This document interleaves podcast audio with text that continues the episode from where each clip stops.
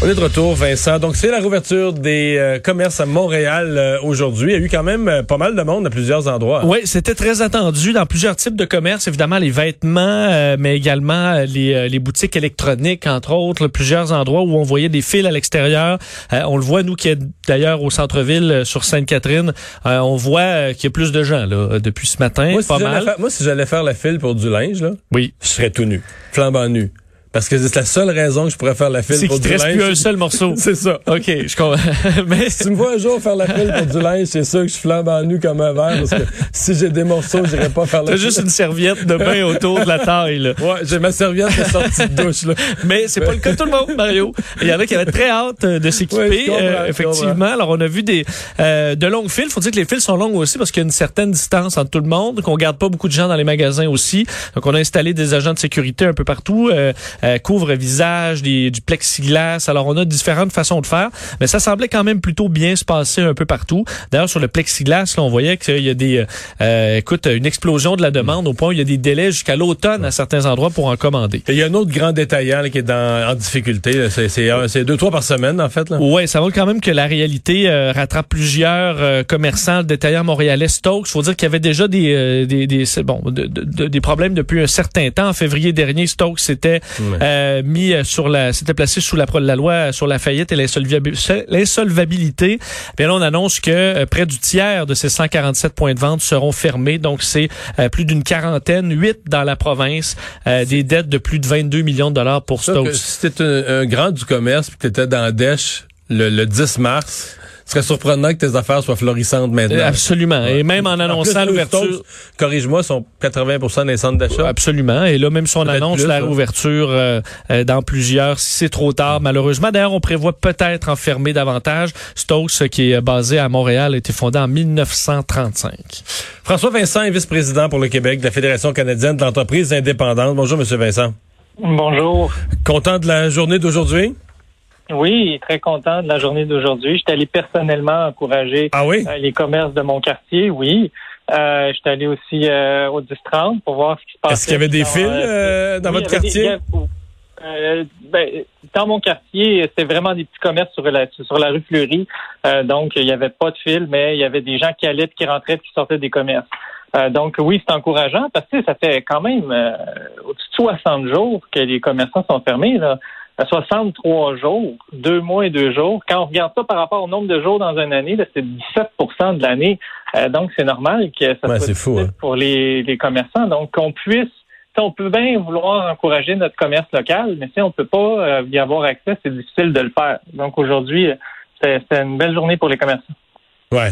Euh, réouverture la semaine prochaine euh, à l'extérieur de Montréal des centres commerciaux. Euh, ça parce que c'est quand même, on parlait de Stokes tout à l'heure qui est en difficulté, mais il y a quand même plusieurs types de boutiques, incluant des détaillants québécois qui ont qui sont principalement dans des centres commerciaux. Il y a différents types de commerces où très peu ont pignon sur rue.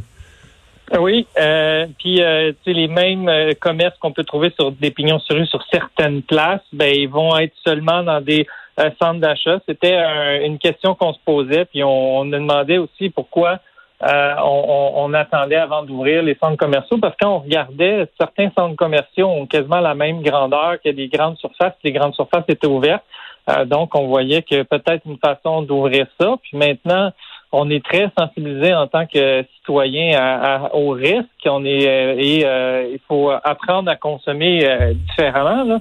Je, m'explique. Moi, je suis allé, j'avais un masque, j'avais une petite bouteille de purée avec moi, puis c'est quand même quelque chose qui, qui que, en tant que citoyen, on a une responsabilité aussi de pouvoir justement Hmm. empêcher à ce que le virus reparte, mais en même temps pouvoir encourager nos commerces locaux, qu'ils soient dans des centres d'achat euh, ou euh, dans nos rues commerciales.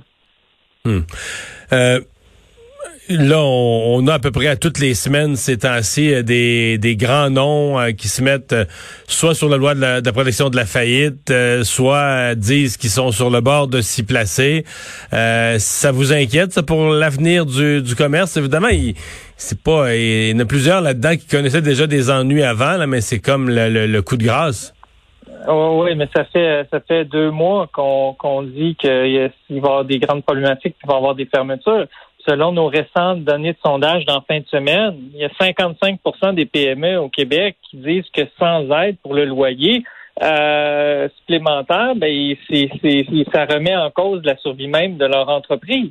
Euh, c'est un peu normal aussi si je reçois aucune entrée d'argent au, au compte-goutte, mais que mes charges restent les mêmes, notamment les loyers. Puis le coût du loyer moyen au Canada, c'est 10 000 puis à Montréal, c'est pas mal dans ces eaux-là. Euh, euh, ben, pour les grands commerces comme pour les petits, euh, ben, la clé d'emporte, elle arrive vite. Là. Hmm. Mais là, vous parlez du prix des loyers.